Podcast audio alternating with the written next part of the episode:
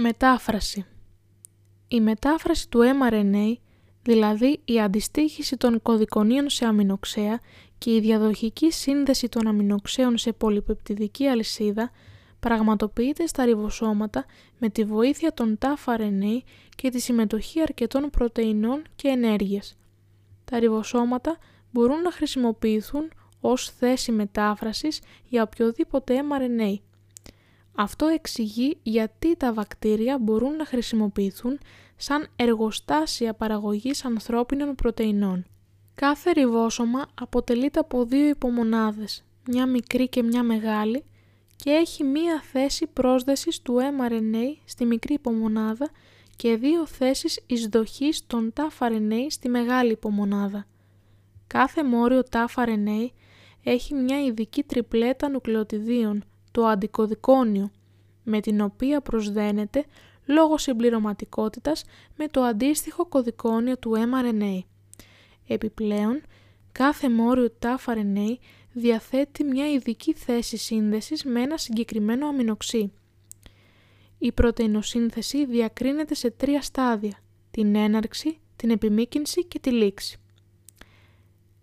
Έναρξη Κατά την έναρξη της μετάφρασης, το mRNA προσδένεται μέσω μιας αλληλουχίας που υπάρχει στην 5 τόνος αμετάφραστη περιοχή του με το ριβοσωμικό RNA της μικρής υπομονάδας του ριβοσώματος σύμφωνα με τους κανόνες της συμπληρωματικότητας των βάσεων. Το πρώτο κωδικόνιο του mRNA είναι πάντοτε AUG και σε αυτό προσδένεται το tafRNA που φέρει το αμινοξύ με θιονίνη. Όμως δεν έχουν όλες οι πρωτεΐνες του οργανισμού ως πρώτο αμινοξύ με θιονίνη. Αυτό συμβαίνει γιατί σε πολλές πρωτεΐνες μετά τη σύνθεσή τους απομακρύνονται ορισμένα αμινοξέα από το αρχικό αμινικό άκρο τους.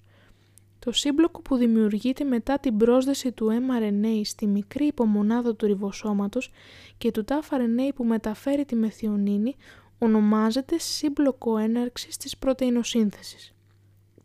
Στη συνέχεια, η μεγάλη υπομονάδα του ριβοσώματος συνδέεται με τη μικρή. Επιμήκυνση Κατά την επιμήκυνση, ένα δεύτερο μόριο tafRNA με αντικωδικόνιο συμπληρωματικό του δεύτερου κωδικονίου του mRNA τοποθετείται στην κατάλληλη εισδοχή του ριβοσώματος, μεταφέροντας το δεύτερο αμινοξύ. Μεταξύ της μεθιονίνης και του δεύτερου αμινοξέως σχηματίζεται πεπτιδικός δεσμός και αμέσως μετά το πρώτο tafRNA αποσυνδέεται από το ριβόσωμα και απελευθερώνεται στο κυταρόπλασμα όπου συνδέεται πάλι με μεθιονίνη έτοιμο για επόμενη χρήση. Το ριβόσωμα και το mRNA έχουν τώρα ένα tafRNA πάνω στο οποίο είναι προσδεμένα δύο αμινοξέα. Έτσι αρχίζει η επιμήκυνση της πολυπεπτιδικής αλυσίδας. Στη συνέχεια, το ριβόσωμα κινείται κατά μήκος του mRNA κατά ένα κωδικόνιο. Ένα τρίτο tafRNA έρχεται να προσδεθεί μεταφέροντας το αμινοξύ του. Ανάμεσα στο δεύτερο και στο τρίτο αμινοξύ σχηματίζεται πεπτιδικός δεσμός.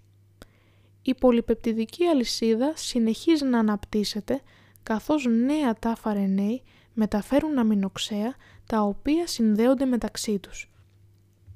Λήξη Η επιμήκυνση σταματά σε ένα κωδικόνιο λήξης UGA, UAG ή UAA επειδή δεν υπάρχουν τα RNA που να αντιστοιχούν σε αυτά.